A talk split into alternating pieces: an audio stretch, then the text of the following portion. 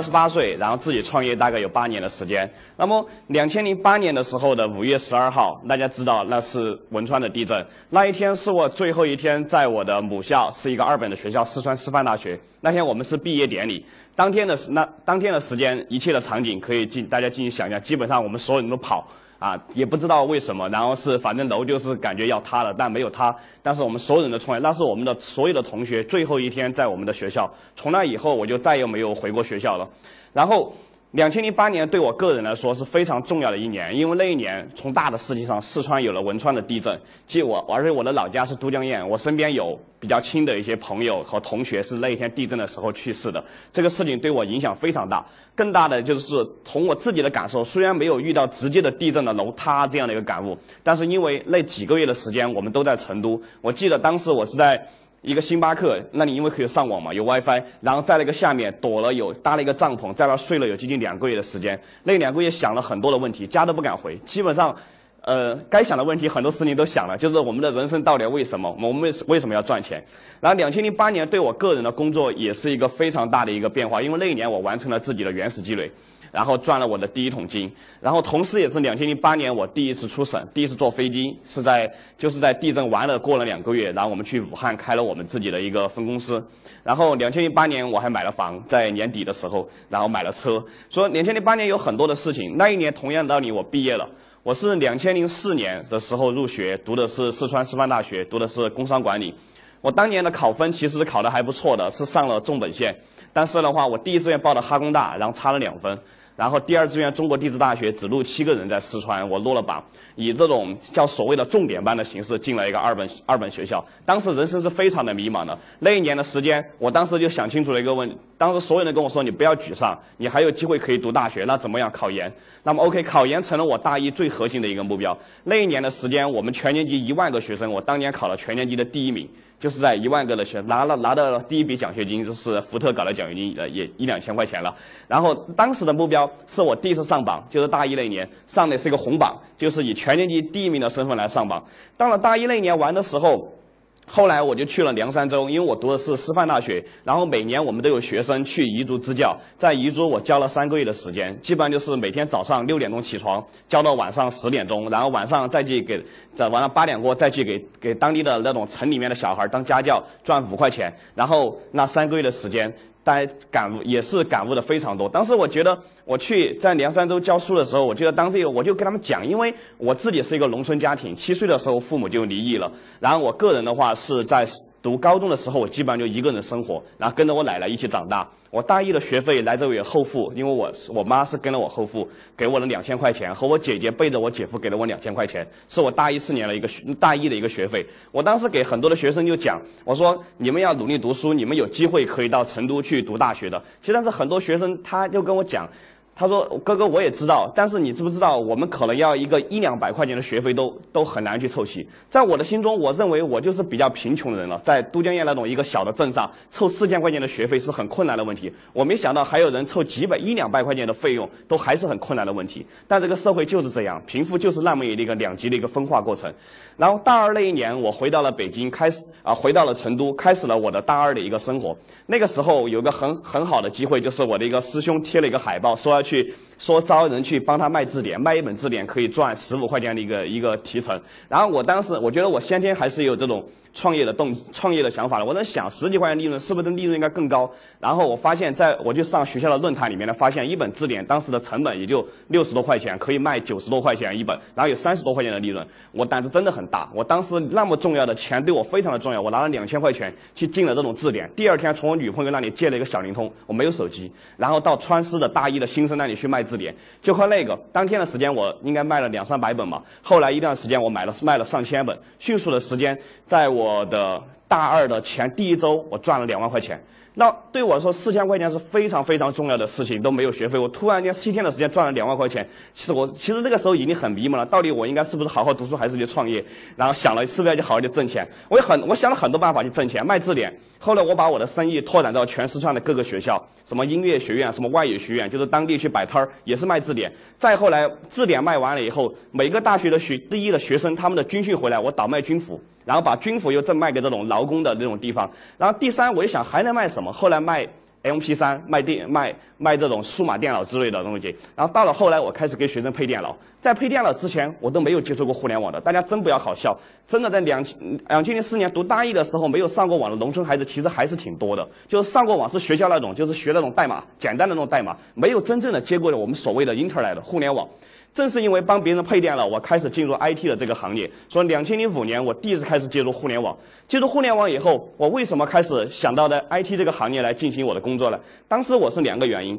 第一是互联网在那个时候有个很大的热潮，叫 Web 二点零的浪潮，就是博客。我们现在看到的博客是在两千零五年开始在美国火的。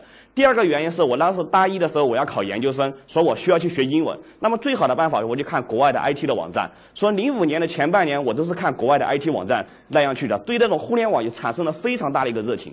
当时他们讲 Web 一点零是上一个时代的，大家讲 Web 二点零是一个新的时代了。其实我们今天讲移动互联网，大家也在讲是一个新的时代了。其实每个我们发现好像过几年就有一个新的一个时代。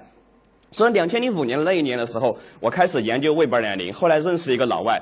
然后他叫 Edwin，然后现在在也在北京。然后他当时就回到中国来进行创业，自己来做最早的一批的博客网站。我给他写了邮件，我说我是四川的一名学生，我很想跟你参与一起的创业。后来那就是我的第一次的创业，我和他走到了一起。然后他在在取给我们的好多点子，然后出一定的资金，然后我在当地组织一帮的大学生来做这样的网站。那一年的时间，我们做了很多的网站，从最好的博客最火，我们做博客；RS 的最火，做做 RSS。美国的 DIGO 模式最火，Delicious 最火，我们做。凡是美国什么火的，我们就把它 copy 到 China 中国来，就做这样的模式。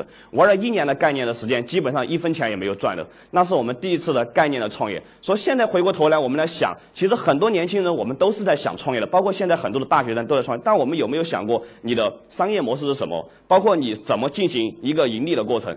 包括上次这个会议上是一个讲的资本的论坛，我当时在讲，两千零五年其实我们创业的非常惨因为那个时候没有 VC 的概念，在四川那种地方没有投资商，也没有很好的商业模式。基本上就玩概念。现在我们的同学们还很好了，我们在清华、北大有经常看到有这种投资商会投清华的同学，也有很多投资商会在投这种年轻的创业者。那个时候是没有的。到零六年的时候，我们做了第二个网站，是一个 SNS，叫库布洛。后来也是同样的一个 一个问题，也没有做起来。然后到了零七年的时候，我就在思考这样的问题，我说。那么做自己的网站、自己的媒体，它是一个很好的生意吗？对于我没有没有不是我没有这样的一个基本的原始积累的情况，我能把这个做好吗？我当时想了一个东西，我说。那么做自己的网站，其实就是个生小孩的过程。你把自己的一个媒体培养起来，然后把它带大，带大了以后，你通过广告产生了盈利。其实他们最后是靠广告盈利的。中国大部分的媒体。那么第二个问题是，还有一种办法，是不是我可以当保姆呢？因为在四川当时已经有一些不错的一些网站，他们当时自己经营广告业务都还比较困难。那么生小孩跟当保姆两个是不同的商业模式。生小孩就是小孩是你自己的，但是但是问题是你要把他培养了很多年以后，你才能够盈利。当保姆呢，小孩不是你的。但这个小孩可能已经成长起了，你能够迅速的变现。那么 OK，我想当保姆是不是我比较好的一个变现的更快的模式？我当时带领了成都最早一个叫吃喝玩乐网，后来当了中保姆带领全搜索，然后再当大的保姆带领腾讯啊、新浪啊这些地方所有的一些媒体，凡是他们到成都来要找代理公司，或者是我那个时候也是我第一次到北京，就是零八年后来以以后，我就是经常去看，比如说迅雷搞活动，或者是猫扑搞活动，我就跟他们讲，你们在成都要不要招代理商？然后你们如果代理商的话，那么我可以成为你们代理商。后来果然在零七年的时候，我当时的机遇是做了腾讯，当时在地方的代理。腾讯在两千零七年开始实施地方化的战略，在每个城市，在四川叫大成网，在重庆的大鱼网。我后来拿到了大成网当地的一个。比较大的一个代理权嘛，当然这中间怎么拿到代理权的，这个有很多的问题了，也也很多人问我这个这个事情了。其实其实道理很简单，那个时候零七年，基本上在四川这种地方，互联网是非常的不成熟的，完全没有太多的这种概念可讲，也没有太多成熟的互联网广告公司。我们当时就机遇好，就这么简单，没有太多的人来做。所以零七年，我记得他当时是一百六十万的任务，当时给我们的任务的时候，让我们交十六万的一个保证金，十六万保证金是完全不可能的，所以我说我不可能有这样的。一个钱，但是我当时并没有失去信心。后来，因为每一个网站在成都，他们要做，他也需要这种素材建设的，因为每个客户投广告需要网站的素材。然后他们想找一家这种外包的制作公司来做。正好我们当时在成都的时候，我们具有这样的一个，其实也没有这样技术能力啊，就是两个我的同学，计算机专业的，他们会建网站。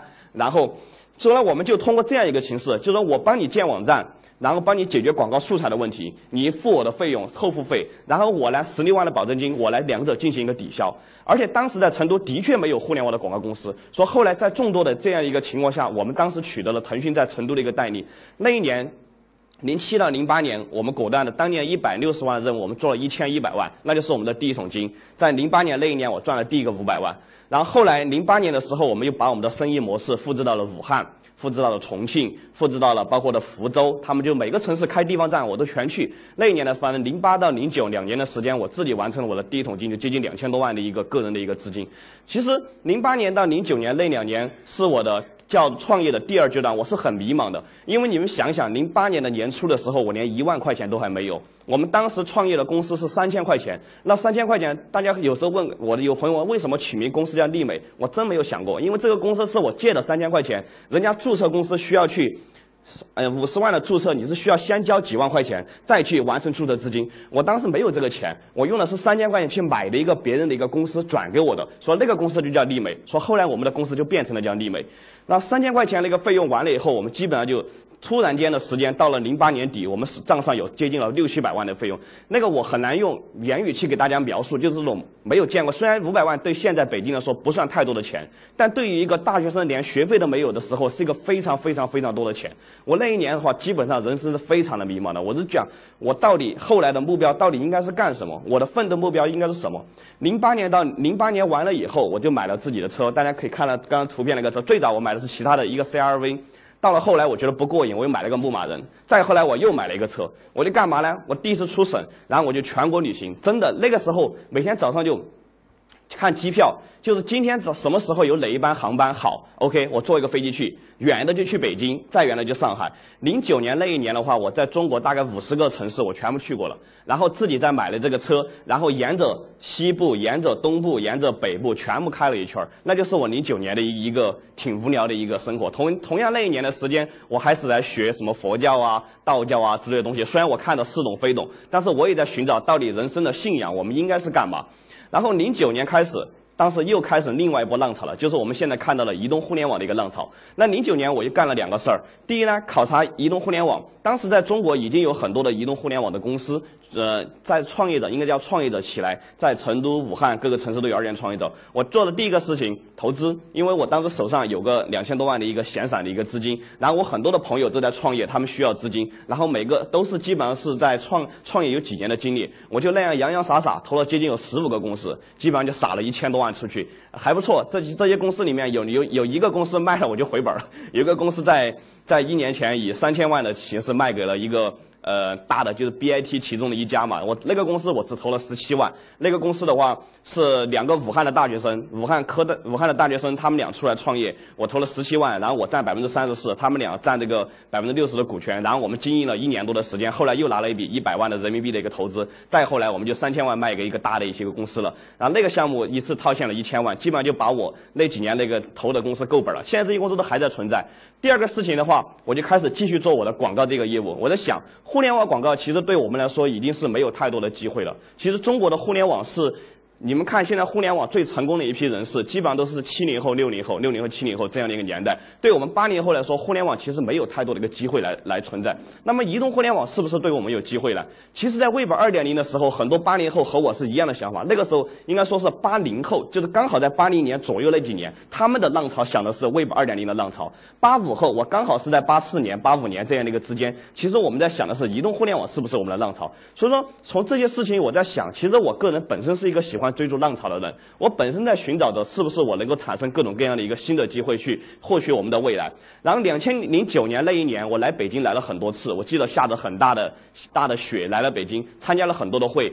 什么？当时像北京比较有名的艾瑞啊，什么 DDC 啊的会。零九年我就是参加各种会，去给别人听，了解移动互联网在是不是发展的是是怎样的一个情况。然后一零年的三月份，我果断决定来到了北京。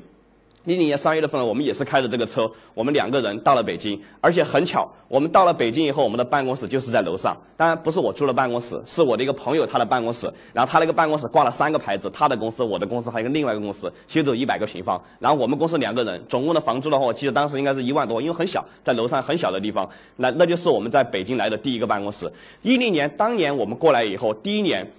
我们速度还是挺快。所有人，我们这里如果详细时间我也讲讲，当时所有在移动广告在中国有两大领域。第一个是两千一零年的时候有几个大的事情，Google 收购的公司叫 AdMob，花了七点六亿美金；Apple 苹果收购的公司叫 Contrast，花了三点几亿美金。他们都是移动广告在美国最成功的几家公司，花了几亿美金开始进行收购。然后所有的 VC 都在想，中国是不是有这样的移动广告平台公司可以进行投资？那几个公司是做智能手机的广告的。我们当时进来以后也面临了这样的问题。当时中国有三亿的手机的上网人民，两点五亿的人是用 WAP 上网的，就是中低端人群上网了。你五千万的人群是用智能手机上网的，不像现在，现在有一亿多的人群都用智能手机上网。那个时候还是 WAP。那么对于我们公司来说，在北京的创业就分为两派，第一派北京的移动广告的创业者，他们都是从智能手机开始入手，因为这样的话，美国已经看到有成功的未来，他们进入以后迅速获得了融资。所以那个时候的话也正好，同时我们我们的同行几家的公司都是在两千一零年获得了 VC 的一个投投资，然后他们是先有模式，再去考虑盈利的问题。那么对于我来说，我刚来北京，我连 VC 都没有见过，我更不知道怎么去进行一个很好的投资。说对我们说，我们做的是 WAP 这个市场，包括现在为止，WAP 还占了我们公司比较大的一个收入。但是事实证明，这两年过去了，我们当时的选择并没有错，它或许是比较适合于我们的。我们在两千一零年当年的时间，我们就两个人在楼上的办公室，后来扩展到八个人，我们当年做了四千万的业绩，净赚了八百万的净利润，就做 WAP，很简单，WAP 买卖广告，然后代理什么手机腾讯、手机新浪，然后卖什么。当时的三六零的软件，什么网情，什么这种电子商务公司在手机上投广告，就做广告代理。我后来觉得我的运气真的是有点好，后来反过来，我觉得好是好在哪儿呢？每一个市场我都恰入了最早的一个点。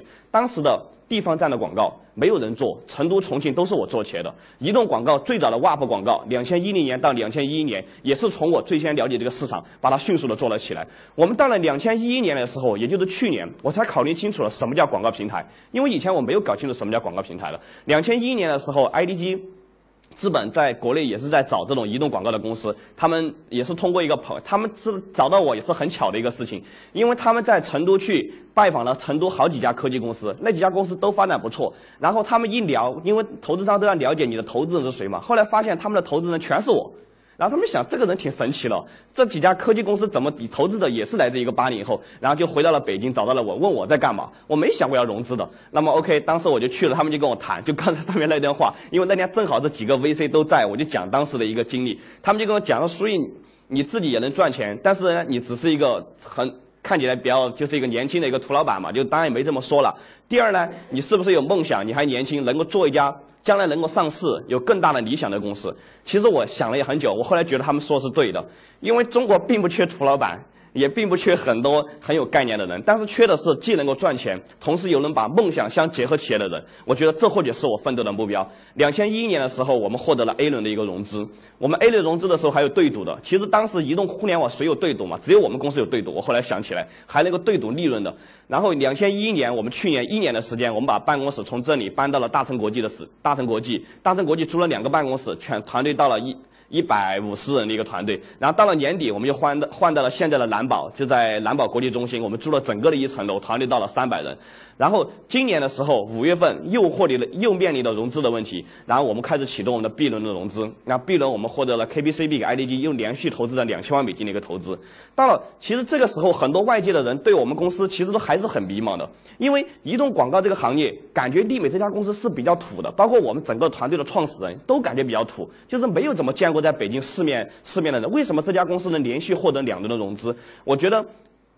除我觉得我们的团队，我一直在公司里面讲八个字是很重要的，一个是心存高远，一个是脚踏实地。经常我给同事们来讲的。我觉得在在国内经营企业哈，心存高远的人很多，特别是北京，北京有很多心存高远的各种创业公司，他们的梦想很大，学了美国的模式，也有很多脚踏实地的公司在南方、深圳、包括成都这样的地方，他们只知道赚钱。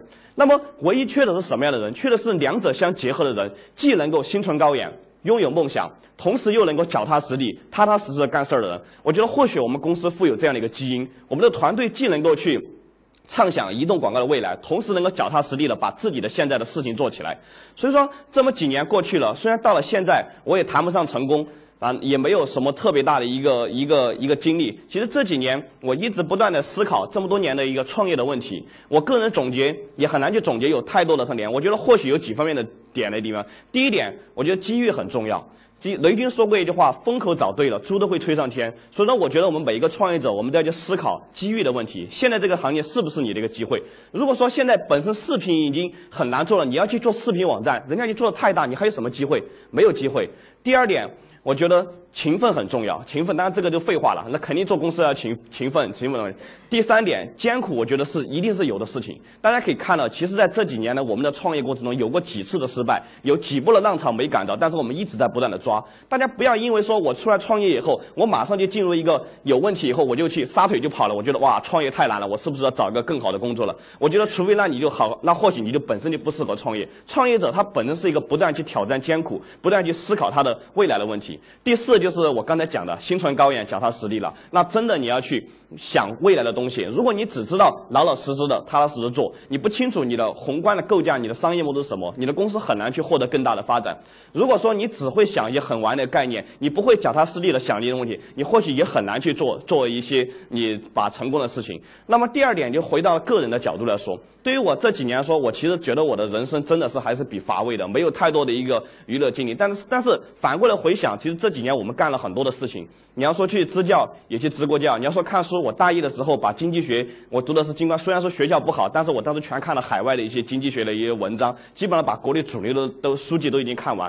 你要说旅游，我这几年去过了几十个国家，然后去过中国的几十个的城市。其实，其实人生很多时候就是在我们的不断的思想，我们到底要寻找未来。包括现在为止，很多人问我为什么这么早就结婚，因为很多人感到像来看待我说。你还再不说嘛，也是个千万富翁、亿万富翁嘛。还有，那你为什么会知道结婚？其实它不是一个你选择要不要结婚的，它是一种生活方式。就是你到了那个年龄以后，你希望自己能够安稳的生活。它并不是说我们不我们要结婚以后，好像就是感觉别人觉得，哎呀，是不是太早了？我觉得没有，每个人有每个人自己的生活方式。关键是你自己是不是去喜欢，你自己是不是享受其中的一个快乐，然后是不是你在经常。